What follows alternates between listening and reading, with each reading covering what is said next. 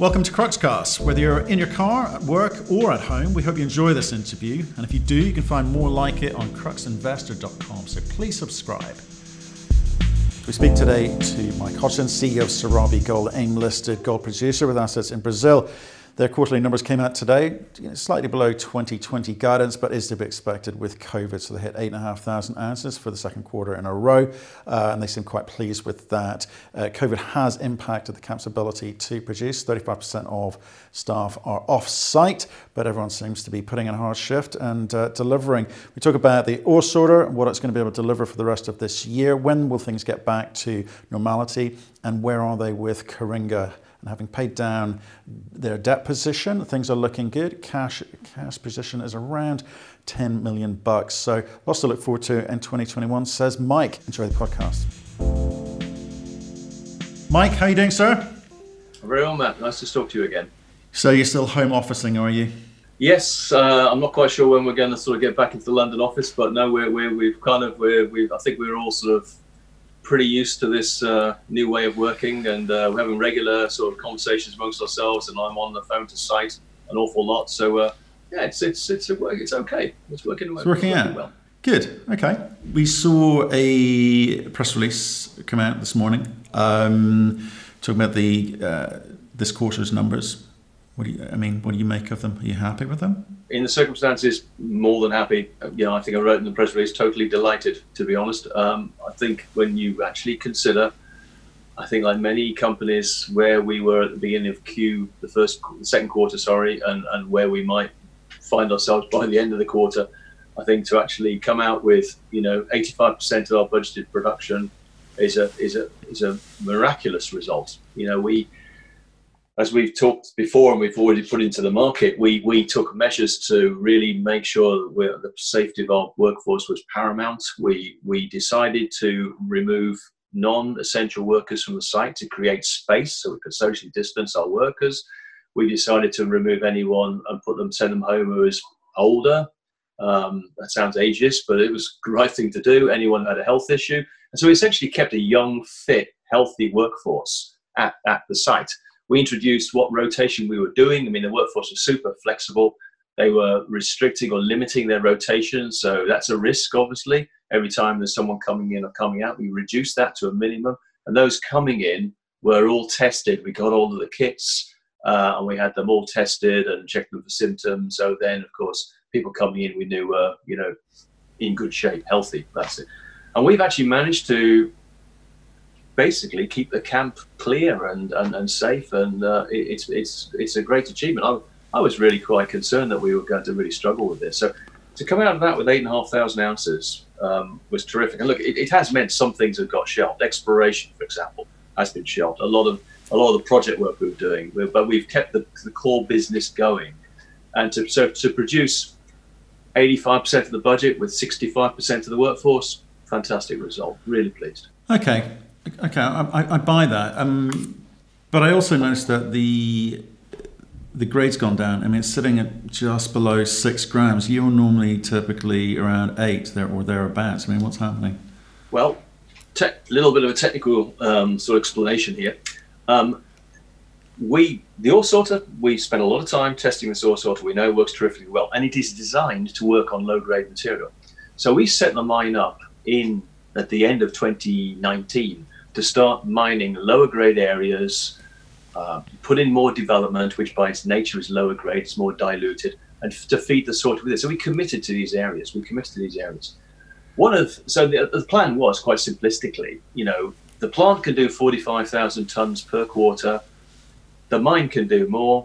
The intention was to actually mine, say, fifty-five thousand tons per quarter, and feed that additional material into the ore sorter to screen it to make the best forty-five thousand tons to go to the plant. Now, the, obviously, we've we've we've basically sent home thirty-five percent of our workforce. So we are still committed to the same lower grade areas in the mine, but we actually just couldn't, let's say, over mine because we didn't have the workforce. Uh, uh, and so essentially, the ore sorter has been somewhat parked for uh, well, minim- used minimally, let's say, for the last two months. So we haven't been able to take the advantage of it. So that sort of ROM mine material has gone straight from the mine to the plant without being sorted. So that's why the grade has basically gone from seven and a half down to just just just around six. It'll be back, no problem, because in Q three and more so in Q four, when we get the mining rate back up again, we'll be over mining, we'll be passing through the sorter, and the grade will be coming back up. The thing is, you just can't, in a mine, and people will understand with an underground mine, you just can't, because of a, a, an event, you just can't suddenly stop over here and mine high grade over there. You, you eat what you kill, you're committed to an area, and we set this up, knowledge. Nobody knew this was going to happen, and we were therefore, you know, into areas that were lower grade anyway. We can't suddenly, I say, being plant constrained, um, uh, sorry, being uh, with, with, with a, a sort of work workforce constrained with a redu the enforced reduction, um, we, did, we didn't do so well. But that said, I, I still think it's a great result, you know, and uh, no fear, it'll, it'll, we'll be back in good shape and uh, towards the end of the year, and that all sorts will be working very, very hard. And what do you know? So you, you, just, you gave some idea last time we spoke about the ore sort. I mean, you said it's been used minimally, but so what do you know about its capabilities? You know, is it going to be able to significantly enhance your production going forward? Well, year year to date, we've we've it's basically lifting the grade around seven times. The thing about it is, what you've got to remember is it's it does come at a price. It's not a perfect piece of equipment. You still get losses with it. Um, so, for example, I, I think broadly speaking, we fed it with about sort of three thousand tons so far at a grade around two grams, and it's turned three thousand tons at two grams into sort of five hundred tons at nine grams, which is real high grade feed. But it's created a you know two and a half thousand tons of low grade. But some you do get losses in that low grade. So when you're in a situation like we've been for the last two months, you and you can't. You can what's coming out of the mine the plant can handle. You don't really want to pass that through the ore sorter because you will be losing gold if you do. The whole purpose of the ore sorter was was actually to actually treat surplus production, and we haven't had surplus production in Q two because of the manpower reduction. That's the key. Uh, we will have surplus production again in Q four, Q later Q three. And Q four, so this is when it will be used again. Okay, so and, and again, sorry to stick with the ore sorter, but you know people do like to understand you know what the capabilities are. So, do you think the ore sorter, given the information that you have about it now, will allow you to kind of play some level of catch up if you do get back to some sense of normality by the end of the year or even Q one next year? Yeah, no, I I, I think it gives us an ability to increase our annual ounces by fifteen to twenty percent. So I, I think that's it. I mean, I not, if we'd actually not had this and we kept going normally, we would have produced in Q two, you know, probably ten and a half thousand. We'd, we it will allow us to do an extra two thousand, fifteen hundred, two thousand ounces per quarter. That's that's that's what it's. That's we know from from test work and what it did start doing in Q one. That's what it will give us. So instead of doing a forty, we're we're, we're nominally a forty thousand ounce limited operation because that's what the plant can do today. If you screen twenty-five percent of your feed before it goes to the plant through your sorter, that forty thousand ounces per year becomes forty-eight thousand ounces per year. That's where we're going. Okay, okay. So it's, it, I guess you're very, very keen to kind of get back to normality in that case. Um, yeah. Tell me about the planning. Okay, so I, I get the eight and a half thousand ounces, and, and, and you're pleased with that. You said you're pleased with it, um, and under the current circumstances, um, you're probably right to be pleased with it. Um, but we, because we again, we talked about what's going on with Coringa. The the well, we're going to get the new assets. Going to we can't we're not going to be able to say that soon because you, you know you've you've been on it a while. Where are you with that? Because I want to join up the dots here a little bit for people. So where are you with Coringa? Coringa, um, we, behind the scenes, we obviously had our public hearing back in February. I mean, I'm, I'm absolutely relieved that we actually got that done because that was a, that was a huge milestone. And truth, if, we, if we'd been a month later, we'd be stuck in limbo now completely with getting a public hearing. Can you imagine a public hearing now with social distance? Off? So to get that done was huge, absolutely huge. Um, and it allowed us in the meantime to do a lot of the follow-up work, which has been toing and froing with the environmental agency, answering their final questions on, uh, you know, environmental impact adjustments to the E I A, et cetera. Because this environmental agency, SEMAS as they're called, these are the guys who ultimately have got to sign on a piece of paper to the court saying, we fully recommend that Serabi are given the license, the preliminary license. And this is the key license for any mining operation in Brazil. It's the one where you need public support, authority support, agency support, court support, everyone. Once you get this one, The remaining licenses are basically procedural, really. So we're so, so close. And the fact we've now been going to and fro with SEMAS in the background doing this, uh, we, we are, I was on the call on Friday, we're so close to getting these guys to basically, in fact, they're going to write the letter this week to the court. Now, the next step in all of this is the court, which is called Kohima. They have to meet um, to basically discuss the Serabi case, and they just look at the recommendation and go, well, okay, you know, the guys that know, which are, um, that's called an environmental council claim. They meet, but the fact that they're made up of the same people or part of the same people that have actually just advised that they recommend the license be granted to the company, we're very hopeful that's going to happen. The key is just getting that meeting to occur. Obviously, uh, the crisis is, is making it difficult for those guys to physically meet. I, I understand that they've never actually met with Zoom before, and it's something they're now considering. So we're hoping it is going to be a first for us. And we're actually going to get our, uh, our court hearing before the end of this quarter, and we will get our preliminary license at Coringa, which will be just great, great. You know, we've we've uh, I, you know, it's we we are we are somewhat it's somewhat out of our control, but we can we've done everything now, and we're just waiting for that meeting to occur. That's that's okay. So the market got excited when you decided to buy Coringa because it was it's almost uh, a cookie cutter um, asset. With, with yeah. Palito, it's, it's, it's high grade underground mining, which you know, you understand how to do that, you do it very well.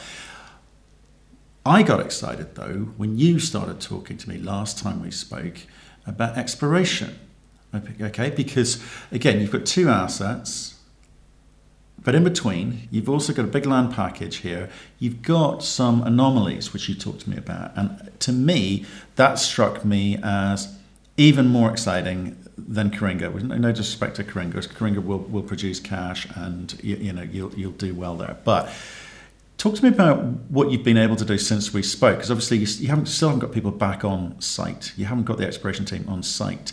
But how's your thinking evolved in, in terms of how you're going to approach this over the next couple of quarters? Well, I, I want to talk about the Palito and Sao Chico exploration, but before you to walk away from Coringa, Coringa itself, which I've never talked about to you about before, has amazing potential, exploration potential upside okay. around it. Talk to me about that then. It, it's a Garimpo that produced, uh, an artisanal mine that produced three hundred thousand ounces of gold, and it's it's a huge potential. So I don't want to sort of underplay Coringa. It's a producing asset, but it can be uh, so much more. But anyway, but you're absolutely right. Um, we we were going, we were flying with exploration before um, pandemic really uh, meant that we would actually have to stop, and unfortunately, and, and unfortunately, the exploration guys, as is often the case, when something negative happens, like the company's got no money, which wasn't our case, but there's a, some kind of need, they're the guys that get stopped. And unfortunately, it was, it was with huge reluctance that we stopped the drilling um, at Palito and Sao Chico, but we needed the bed space, as I explained before. We have a camp good for three hundred sixty people. In normal conditions, in pandemic conditions, we don't have a camp to accommodate those people. So the exploration people, we had to kick them out of bed and say, sorry guys, you're going to have to go home for a few months because we need the space for the producing guys and the workforce to actually have more social space. So that was the key, you know, and everyone understood it, keeping the workforce safe, et cetera. All the right thing to do. Pleased to say, I mean, you you remember that we were doing uh, basically at, taking over area. There were three. The, the exploration was kind of on three fronts. The, the the the main one we were doing at Sao Chico, we were doing deep drilling in the mine itself, exploration drilling, going tremendously well, get some fantastic mineable intersections, two hundred meters below our feet, below our lowest level. So it's going down at depth, which is great. So it's open and going that direction. And of course, we were drilling to the west, particularly of the main deposit, and we had done step-out drilling going for up to nearly four hundred meters west of the mine limit, which basically doubles the strike length of the deposit. And then a further seven hundred meters, we have these I P, these geophysical anomalies, which we found from the survey in twenty eighteen, which we got our first intersections into those bearing gold over mineable width. So, you know, you don't have to be a rocket scientist to sort of go, hello, I mean, it, this all lines up, and if it all joins up, we've got a very nice two kilometer long potential ore zone here. And, you know, that's going to, if that all comes through with drilling and proving up, we are looking at a resource that can certainly support a mineable rate far greater than what we do today, which then brings the question, are you still going to keep trucking ore from Sao Chico all the way to Palito? I mean, surely you're going to want to put some kind of product, pre-concentration or a little plant down here. We're not there yet, but this question needs answering. Palito, or between Palito and Sao Chico, the other big work that we did was the geochemical uh, program we were doing. And that was, uh, we got, came to the culmination of that in April time. Um, and we found we got this tremendous copper anomaly, soil anomaly, which sits over a big geophysics anomaly. And we got very excited about that because that was really, that may show potential of, of many deposits like Palito and Sao Chico, but multiple ones. But it could also be uh, an indicator of, of bigger, more, you know, large scale type mineralization, which is something which, you know, mining high grade veins is great, but if we can find some scale in there too, will be brilliant. And two in particular lie to the south of Palito called Juca and Calico. And these we've actually done more work on, you know, tighter space geochemistry, et cetera. And, and they've got really nice coincidental, really nice high grade gold anomalies in, in the geochemistry as well. And these really do look like Palito lookalikes, both of them. So, and the beauty about those two is they're only five Ks from Palito. So again, you're looking at that and thinking, well, we we we draw those out. So we've got a really interesting conundrum. We we it's almost like a race between, you know, what's actually happening at Sao Chico, what's ha going to happen at Juca and Calico, and, you know, where's the plant expansion going to be? Because today we have a plant that's too small. The ore sorter liberated some space, but it's not going to liberate. If these things start coming off, it won't be able to handle what a mine, what the mining can throw at it. We do need to expand the plant somewhere. The question is, we don't know where. The only way we're going to find out is push on with the exploration. So I'm dead keen to get going with that. Uh, hopefully, we're going to get everyone back at site probably in September, the contractors, and we'll be back to where we left off. And uh, we'll. Uh, so how do, how do you go? How do you go about planning something like that? Because again, we're getting into some, some juicy, interesting area. Because as you say, if the plant isn't big enough to deal with the potential, potentially. Um, you've got to work out how you finance all of this as well. Does this come out of cash flow? And, you know, what what is the opportunity that it opens up? Do you know what I mean? Because, you know, people want to know, are we talking about some sort of fundraise, or we're talking about actually we're producing enough cash to actually develop this into the um, the, the next iteration, the next step change in the company's um, organic growth. Yeah, so well, certainly what I just explained to you, that's coming out of cash flow. We're not, we're right. not looking at, okay, uh, good. We're not doing good. I mean, yeah, come to build the plant, we'll have to see where we are, but when, when we do put a plant in or wherever we might put it. Now, all that exploration uh, work that we're talking about, that's coming out of cash flow. I mean, we, we didn't really talk about, I didn't really talk about that earlier on, but, you know, um, on the cash side, I mean, it, it, people won't, will notice in the press release. I mean, we, we started the quarter with nine million dollars in the bank. We ended the quarter with nine point six million dollars in the bank. We paid off Sprott. We're debt free. We, we pay out of cash flow. We also, out that quarter, paid out nearly four million dollars to Sprott. So the irony was, you know, despite the backdrop of COVID and all the problems, financially, Q two twenty twenty was Serabi's most successful quarter on record, which is, the irony is, you know, it's it's remarkable. Um, so we're sitting today with nearly double the cash that we thought we were going to have. Um, well, whether we're in the budget, even though we didn't produce the ounces, we actually have enjoyed a, a tremendous run. It's continuing. We don't see any reason why Q three won't be similar to Q two, Q two, and we're hoping to be back to normal by by Q four and going into next year. So um, I don't see, with if current economic conditions, we can fund all this out of cash flow. Okay, well, that's interesting. So, so Q three. Well, we don't know what Q three holds here. We're we're we're in the middle of it. But you think by Q four, you're taking steps to ensure that you can get the rest of the people back on site. I mean, is that a process you've started? I mean, what's that look like? Indeed, no. We've we've been we've been we've been basically expanding the camp. We've been making more lodges for for people to basically uh, be accommodated in in much better socially distanced uh, conditions. Um, so the whole idea is we just have to make the camp office big again to accommodate the original three hundred sixty people back at site under, you know, um, um, much better conditions in terms of, uh, you know, socially distancing, et cetera. So, uh, yeah, we think we can have all that done by the end of uh, August. So we would like to think in September will be a kind of a month of transition.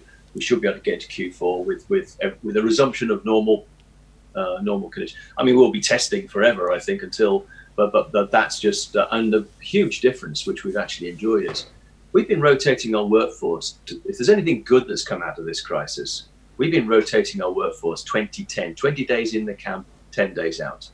We've all agreed, the workforce has agreed, the unions have agreed, let's can that. We're going to go forty twenty. So people are coming forty days at site and twenty days on break. That means half as many changeovers. That means half as much travel cost for us. And it allows people, once they get to site, to really get their teeth into the job and do work for forty days. And then when they go home, they have a good rest twenty days. We couldn't even, we wanted, we've been wanting to do this for like about, you know, two, two or three years. Not a chance. But because of the crisis, everyone now realizes this is the way to work. Um, so it, that's a that's a great result for us. That's amazing. I think I think there's a lot of a lot of people in a lot of different sectors are going to have to find a new way of working, and obviously that, that does sound like a good solution for, for you guys. Um, so what so what I'm hearing is production numbers are good. You're happy with what you've got. I'm hearing that when the ore sorter comes back online, whenever you've got everyone back at site, that should you know enhance your numbers by you know fifteen odd percent. Um, By Q four, you hope to have everyone back up and running so exploration can start again. That's the bit that I'm really excited about. You're waiting on that permitting license on Coringa. Obviously, once again, people feel safe enough to get back to the office and um, they can they can um, give you that. That'll be that'll be fantastic. Um, I mean, what what else have we got to look forward to? I know you're in planning mode, but for investors, what, what do you think? Is there anything more that they should be looking forward to here? If the cash flow, if the if the economic conditions are right, there's no, there's nothing to stop us starting at Coringa with the underground mine. I mean, that's that's that's um, you know we, the reason we didn't start. We were we were poised to start in Q, end of Q two. We had the, we we were just worried about the money situation. The irony is we've actually got the money to do it, but we didn't want to start another. We, we didn't want to just in the middle of all of this. We, we, it's it's it's been enough of a challenge to actually keep people safe, uh, Palito and Sao Chico, to have another centre where we're going to have another area of concern and, you know, tracking the virus and all that. We've got, let's let this thing, let's let the dust settle on all this before we start that. So as soon as we realize we think it's safe enough, we'll start at Coringa. We'll start that decline. We'll start going underground. That's it. And I'm really hopeful that's going to be before the end of this year. And that'll be a, that'll be a great, you know, it's always great fun starting a mine. Fantastic. Mike, uh, good update. I mean, well done with the numbers. As you say, it's t- in a tough environment. Um, we speak to a lot of companies struggling. Um, you've done well to keep keep the answers coming in and the cash coming in and, and pay down debt. I like that. Uh, well, stay in touch with us. Let us know how you get on. Um, you know, as things progress, be delighted to take that phone call from you. Okay. Thank you very much, Matt. Thank you for listening. If you've enjoyed the interview, why not subscribe to CruxCast? Or our website, crux investor dot com, and of course our YouTube channel, Crux Investor. Plus you can catch us most days on Twitter and LinkedIn. We really love getting your feedback, so please keep it coming, and we'll speak to you again soon.